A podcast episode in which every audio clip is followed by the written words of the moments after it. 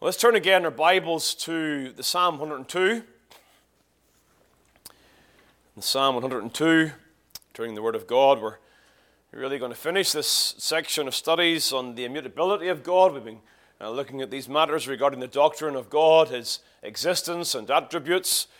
Um, we're looking at these things that are really particularly true of God alone, these essential incommunicable attributes. This one, of course, God's immutability and the contrast between God and his creation is made clear in the closing verses of this Psalm 102.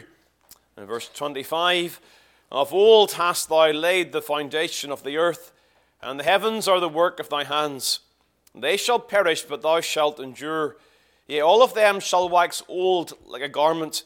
As a vesture shalt thou change them, and they shall be changed. But thou art the same, and thy years shall have no end. The children of thy servants shall continue, and their seed shall be established before thee. Amen. This is the word of the Lord. And of course, we've considered this subject initially in our studies, recognizing that the doctrine of God's immutability is really a necessary doctrine when it comes to the doctrine of God. Necessary from the very concept of a divine being. We see the doctrine confirmed in the name that he gives to himself in the burning bush. He is Jehovah, the I am. And again, the sense there is of the continual present tense.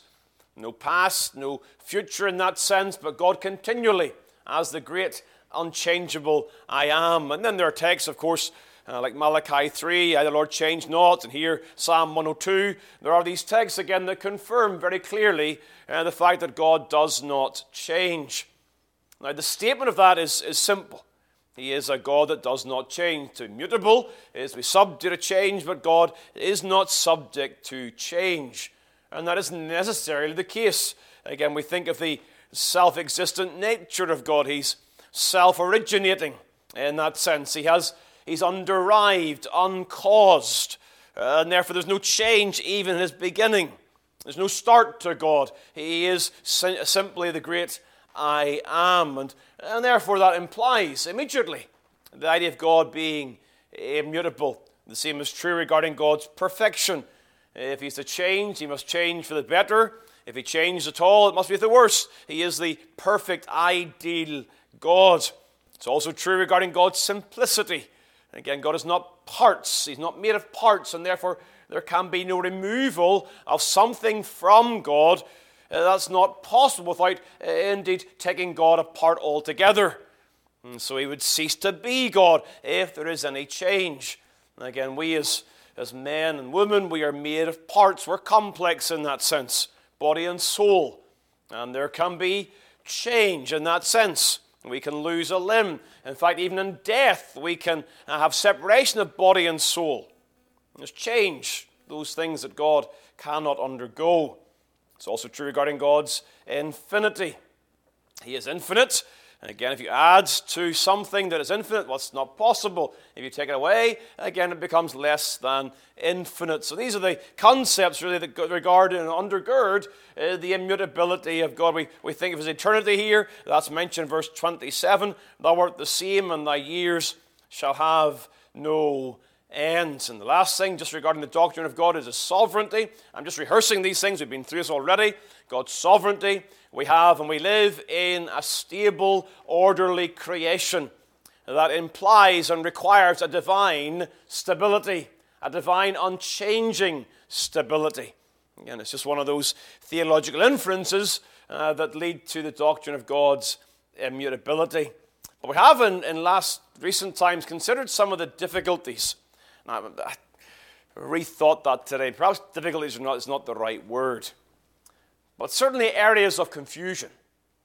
Uh, there are some ways in which the doctrine of God's immutability has been questioned or challenged. Or perhaps at times the doctrine of God's immutability has been used to then cause difficulties in other doctrines. So it can go either way. And so there are some, and they have a, an idea of progressive theism that, well, because they see change in the world, therefore God must be changing. Now, that's patently false.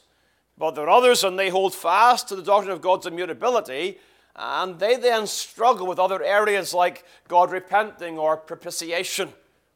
And so they hold on to immutability, but they struggle in other areas. And so these difficulties or areas of confusion, they go both directions, either to the denial of God's immutability or perhaps to hold on to that, but then lead to misunderstandings in other areas. And again, I'm not going back over these in any detail. We thought about creation. And again, the concept of creation well, God is the eternal, unchanging creator. And the act, the act does not make God become creator. He is creator, and as creator, he acts in creation. But immutability does not mean that God is inactive. And we think of all the works of God in creation, there are things he does for the first time. But there are things that are true of God intrinsically, in, in essence, and immutably so. He is the Redeemer. But he did not redeem until the fall, and the fall comes, and then God begins the process and the work of redemption. But eternally, he is the eternal Redeemer. Unchangeably so. His will, his plan of redemption is unchangeable. And so the idea of creation or redemption don't suggest or undermine the doctrine of God's immutability. Another area we saw last time, and in this nature, was the doctrine of, God, of Christ's incarnation. Again, there are various ideas. If, if God the Son takes on a human nature, is there therefore change in the deity? And of course, no. God's divine nature does not change in the incarnation. The Bible, we, we saw this, the Bible affirms two natures in one person the divine nature that does not change. And so the incarnation is not a change in deity in some subtractive way that Christ empties himself of deity, but it's a change by addition. Christ is God and man. And that's the concept there. He takes the form of a servant. And so the language of change in the Bible often has to do with Christ's willing condescension to come, to, to leave glory, and to enter this world and take on the likeness of sinful man. So that's also, again, not an issue when it comes to God's immutability. The incarnation does not change the essence of God. And then today, moving forward, I want to begin by thinking about this subject known as God's impassibility. I apologize for the, uh, the words. These are words that are, again, theological terms, but, but they are helpful. They're helpful in many ways because they, uh, they put into one word what the issue is.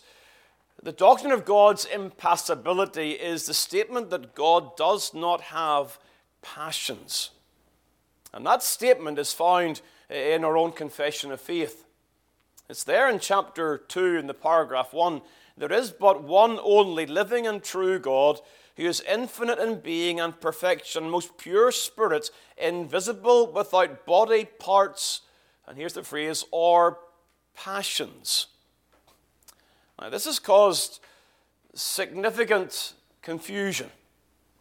And in, in recent years, in some reform circles, has caused significant division and debate, dispute.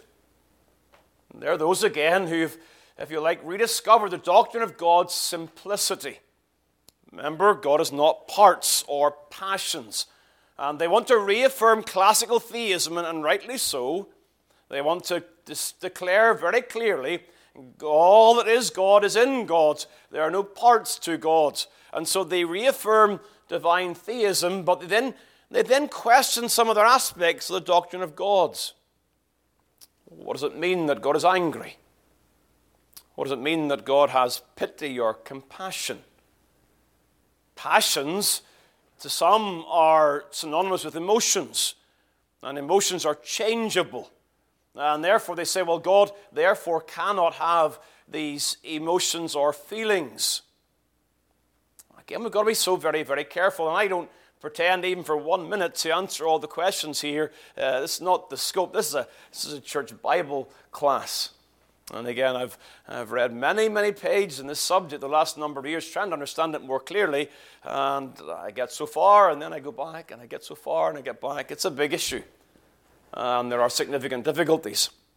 So, what I want to try to do is I want to try to uh, make things as simple as possible today, and things that we can certainly affirm and agree today. Uh, undoubtedly, uh, the attempts to explain this well, what does the confession mean that God is without passions? Again, they're trying to distinguish this idea of changeable emotions. But again, in the Reformed community, there was a distinguishing of passions with the term was used affections. Again, the derivation of those two terms are different. Passions come from suffering. And so the idea that if you have passion, you've suffered harm in some way, there's a, a responsive uh, to, to that particular harm or suffering. Affections. Let me put it this way there are those who affirm that God has pure spiritual feelings or affections. Emotions are carnal, and God's not carnal. Emotions often involve our physical makeup. You, you think of things like, like anger.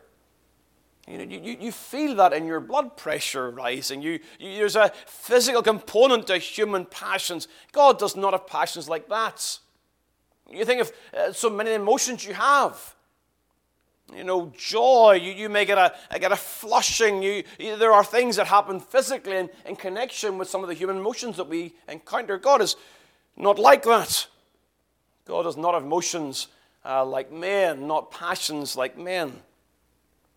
It's also affirmed by some that when it speaks of God's emotions in the Bible, anger, love, compassion, grief, well, this is simply anthropomorphic language. I need to explain that. Again, anthropomorphisms are attributing to God things that are true of men. Anthro is from the word for man in the Greek, morphe for form. You put together the form of man, it's giving to God features the form of man attribute to God hands, eyes, a mouth. We understand God does not have these parts, and so they say, well, the emotions and the feelings in the Bible regarding God are anthropopathisms, human emotions being given to God. And so they say the language is picture language, metaphorical language. That's how they try to understand the words of the scripture. So let me, let me say a couple of things. Undoubtedly, God's emotions are not like man's. That we can affirm without doubt. God is not like us. We are made in His image. Uh, that's true. But the image of God in man involves this complex of body and soul.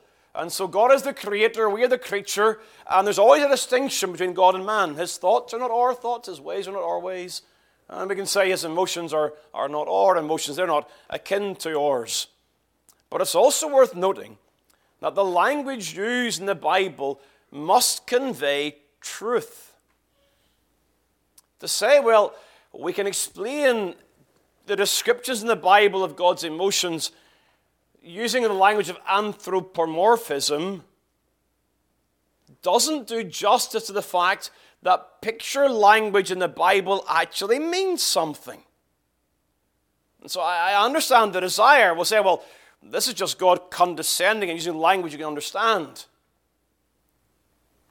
But what he's trying to communicate something to us. There's a point and an intent in the language God used that we're meant to draw conclusions from that language, aren't we? So it doesn't really answer the question by saying, well, this is simply anthropomorphic language. You see, turn back to Genesis chapter 6. I'm going to show just a few examples, uh, again, of language. And I think we'll probably come back and spend a, a, a longer time uh, looking at some of the, if you like, the emotional descriptions of God in the scriptures. I think it warrants a study on its own, uh, maybe over a couple of weeks. But in Genesis chapter 6, you've got the language of verse 5 there. And God saw that the wickedness of man was great in the earth, and that every imagination of the thoughts of his heart was only evil continually. And it repented the Lord that he had made man on the earth. And here's the language. And it grieved him at his heart. So let's take this as being anthropomorphic or anthropopathic. This idea that we're seeing God's emotions in language of man. So, what's the point? Well, you tell me. What do you think the point of this is? What's the lesson? You're, you're a reader, you're reading Genesis. What are you meant to understand from this? Dan.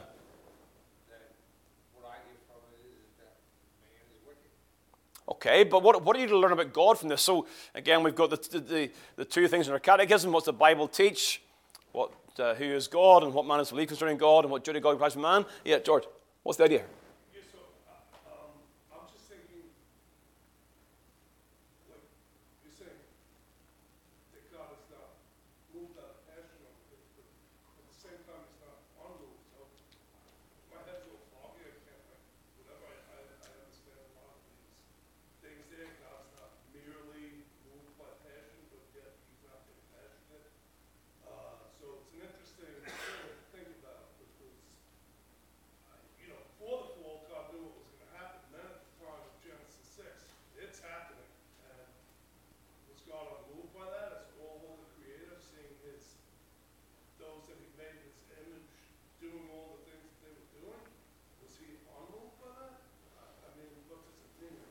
Yeah, no, that, that's, that's the question. So, again, people, people watching and listening in, George is making the point well, we understand God is not moved, but he's not unmoved. And you've, you've explained, brother, in, in a minute there, the very conflict we find ourselves in our mind here. You know, for God to be grieved, I'll get one second for God to be grieved is all as, so he wasn't grieved before this? Is this, is this new? And therefore, does it change? And that's the difficulty. So, Lars?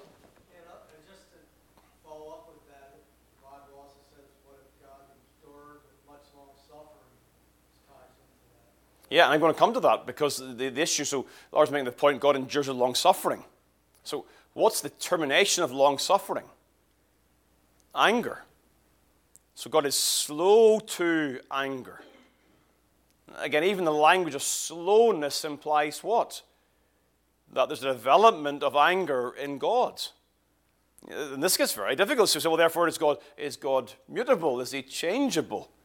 And so we, we affirm, I'll come to Paul now, but we, we affirm again clearly that God's existence does not depend upon his creation. And so God is not, he's not subject to creation. He doesn't suffer at the hands of creation. So if we do something, we do harm to God. In that sense, he doesn't have passions. Again, that's how they affirm these things theologically. That if, if, the idea that creation can act in such a way as to harm God, well, that's part of how many understood the idea of passions here. God cannot be harmed. God suffers no harm at the hand of his creatures, even sinful creatures. They don't harm God. And Paul, I'll come.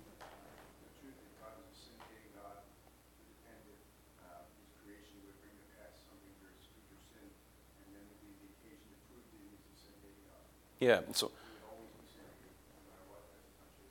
yeah, so that's, that's the case. So God is unchangeably sin hating. And so when you see the language of Scripture, they're describing the unchangeable God's response to change in creation. And so if the creation is wicked, an unchanging God will always respond in this fashion. And so I think what George has said, the, the idea of being moved and unmoved is, is language that probably most would not be comfortable with in, in, in, uh, in these sort of circles. But Berkhof, the theologian, said one of the dangers about immutability is we get to the point that we have a perception of God being frozen in time. And the Bible does not reveal that of God. That God is, is just kind of a, a fixed entity and there's nothing in the heart of God. The Bible clearly reveals the heart of God. Yeah, George?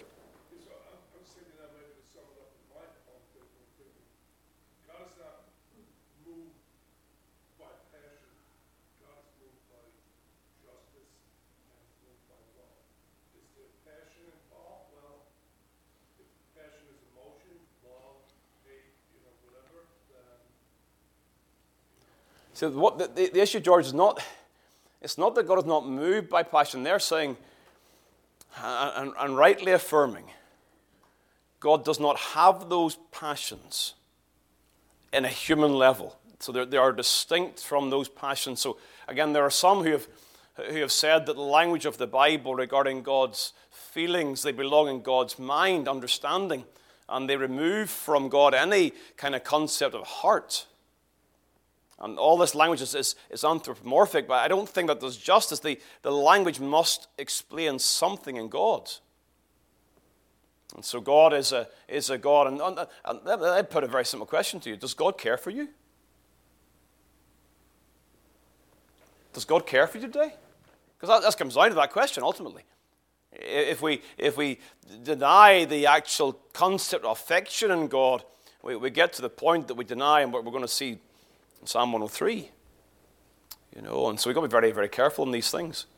Yet, uh, so I was just thinking, just picking up on what triggered, and then, so there's two things here I wanted to say. So vessels of wrath fitted for destruction, and, um, and then uh, they, the bottom line is he he uh, he doesn't change. So nothing like like he wasn't taken taken off guard that these people like we were going to sin against him.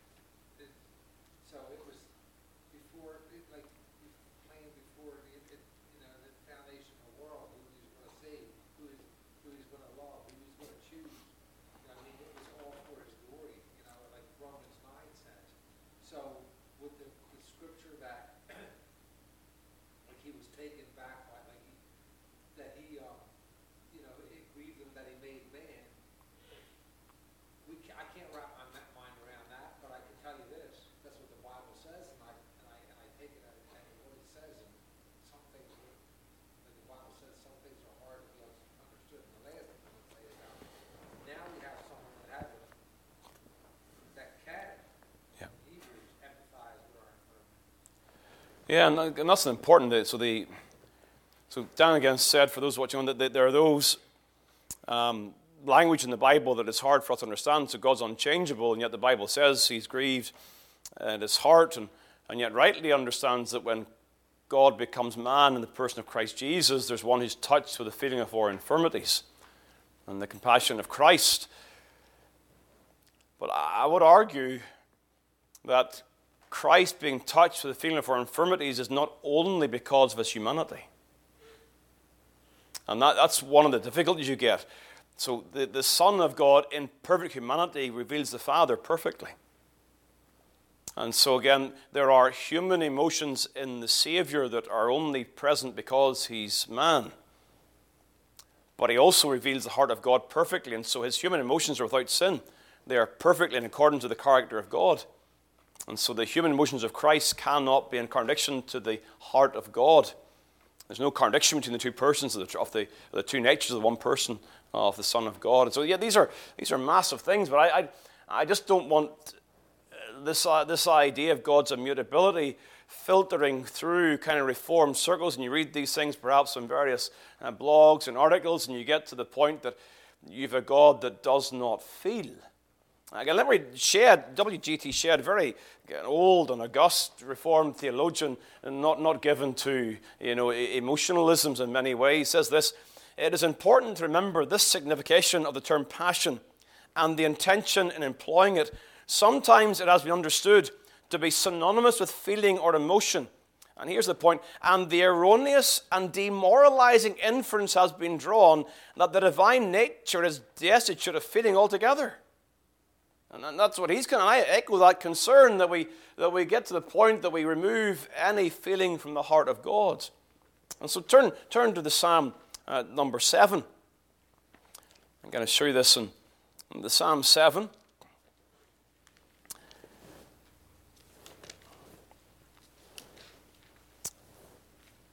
And the verse number 11. God judges the righteous, and God is Here's the text angry with the wicked every day. It doesn't just say that God's against the wicked every day, that God's face is set against them, but God is angry with the wicked every day. Yet, yet over in Psalm 103,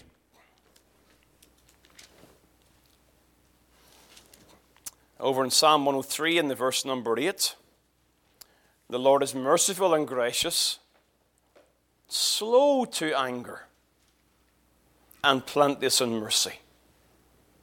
Again, we're seeing here description of God's long suffering. Again, we saw that we Genesis chapter 6 in terms of the wickedness of the earth, that God sees this, but he's patient. Patient. He's got patience. He's slow to anger in that sense, long suffering. That's still true of God. Doesn't imply, doesn't imply, remotely imply, that there's change in God. God's unchangeably long suffering. God's always been long suffering. But the long suffering of God has a termination in the outpouring of his wrath and anger in the days of Noah and in the coming of Christ. So he's unchangeably long suffering. He will not be short tempered ever in that sense. Yeah, George?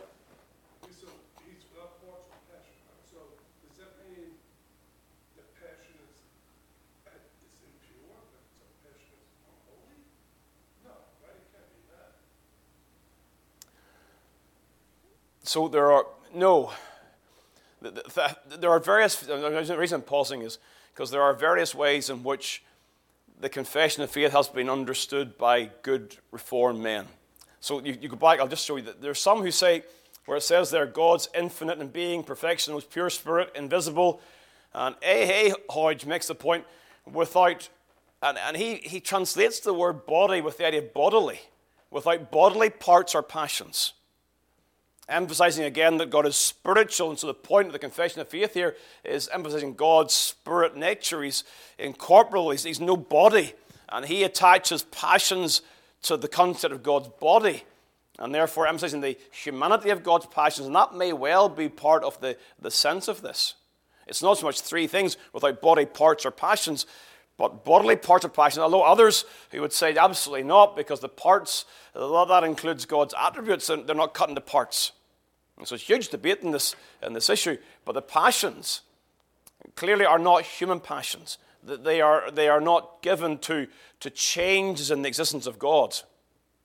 And that's the idea. Yep.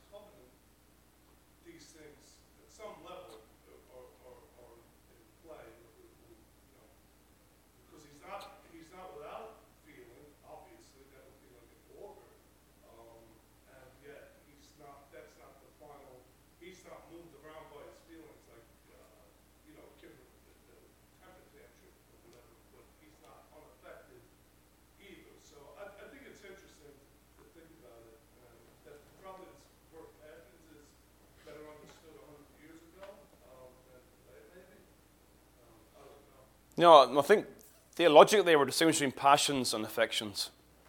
So there are clearly in, in, man, there are impure passions and there are, there are changing passions in man. And so we may respond to some situation tomorrow differently than we do today.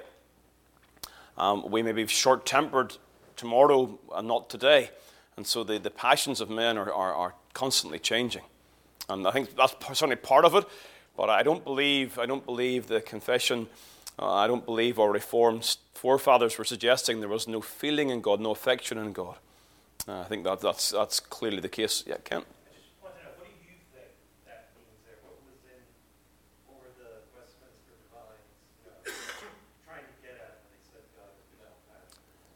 Yeah, so Ken's asking us what, what do I think, and I don't know.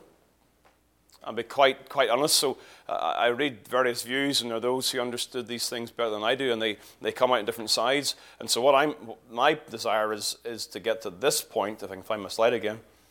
Uh, I lost myself. This is what I I stand over. So whenever it comes to the distinction of terms, I understand, yet God's passions, and emotions are not like man's, that he's not changeable like we are in terms of our emotions and passions, but I would also affirm the language must convey truth. And so God is grieved by sin. He's angry with wickedness. He loves the sinner. And he is, well, you turn to Psalm 103 in, in the verse number uh, 13. We're there, like as a father pitieth his children, so the Lord pitieth them that fear him. There's, there's compassion in the heart of God. It's, it's not God simply displaying good to us. And so George rightly, he affirms the covenant, covenant of works, covenant of grace, and, and God acts in creation uh, under the he, he self-governed himself according to the covenant, and unchangeably so. And so he, he responds to creation given his own character, and that's an unchangeable character. But he doesn't simply do good for us or be good to us. He is good for us. In his very heart, he's for us in his compassion. You know, God, God does care for us. And the fact that Christ comes in incarnate form and reveals that so clearly, God does genuinely, from his heart, love his people. That, that is not mushy language of uh, kind of a, an, an, an unorthodox theology. I think that's biblical theology to reflect the love that God has for us from, from, his, from his heart. I think one, one more reference Psalm 86. I've given up finishing this section today, but that's okay. In Psalm 86 and the verse 15. Because part of this revelation of God is how God revealed himself to Moses in Exodus 34. Here described by, the, by David in the Psalm uh, 86 But thou, O Lord, art a God full of compassion, gracious, long suffering, and plenteous in mercy and truth Right, so, what, what we see in God, and again, some theologically have kind of made the point well, you've got God's anger and you've got God's love, and out of that comes all the rest. And that may be helpful to understand these things. Yeah, Mr. Shannon?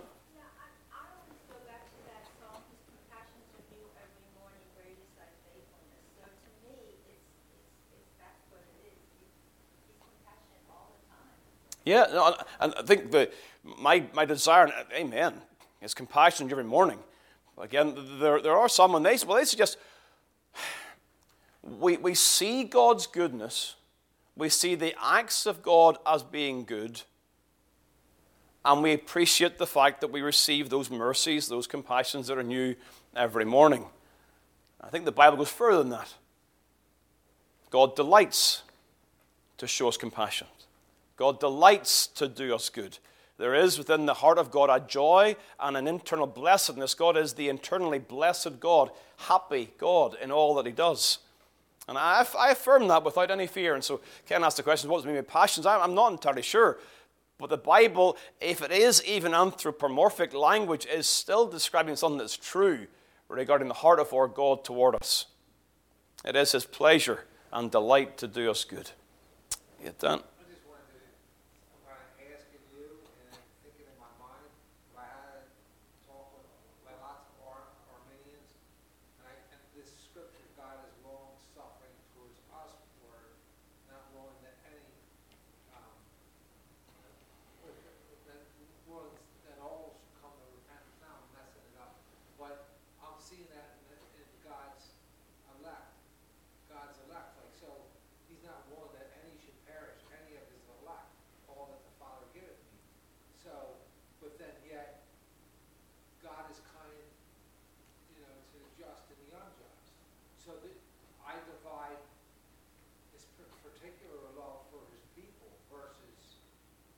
Sure, sure.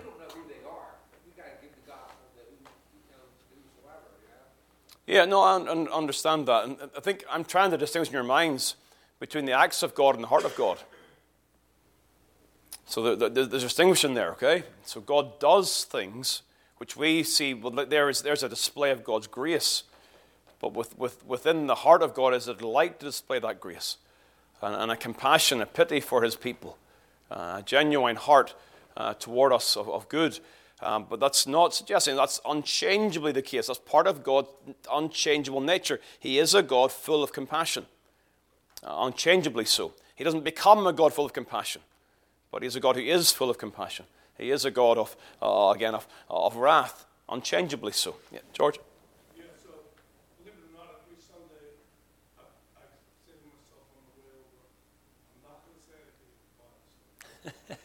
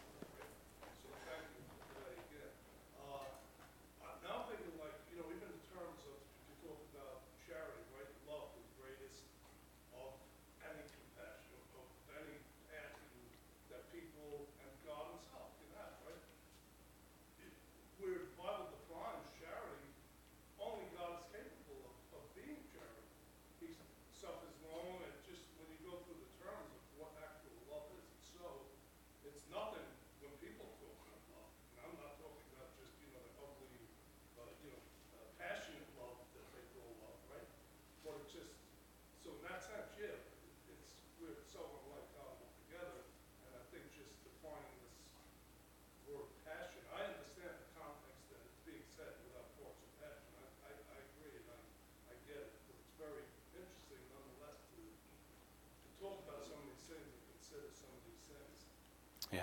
No, amen. No, it's, it's good. And please, the, this class is meant to be a conversation. That's the way it's been run for the last almost, almost seven years since I've been here, and I appreciate the conversations we have in the class. We certainly grow. So don't don't ever come thinking you can't speak. You're always welcome to speak, brother.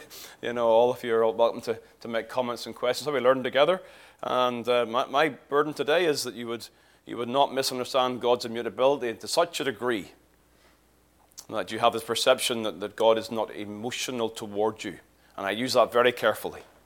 But God does not emote toward you. God does love and care for the people that He has chosen from before the foundation of the world. That is the heart of God towards people with care and with consideration, and without that in any way changing God. We don't add to God, we don't make God happier. God is internally, perfectly, eternally happy. And we praise His name again today. Well, let's bow. We'll close in prayer at that time. Our time's gone for today. And so we'll come back and look at some of those other difficulties uh, in a couple of weeks' time in the Lord's, in the Lord's will. Let's pray. Heavenly Father, we look to Thee again in Christ's name. We pray for Your grace and for Your help and for Your mercy toward, to be, be toward us. Help us to understand the Word today. Bless it to our hearts. May we grow in understanding the things of God. Thank you, dear Father, that there are things that are Again, so hard for us to grasp and understand, and yet your word reveals these things for us. Help us to take you at your word, your own self revelation. Help us understand that we pray. In Jesus' precious name, amen.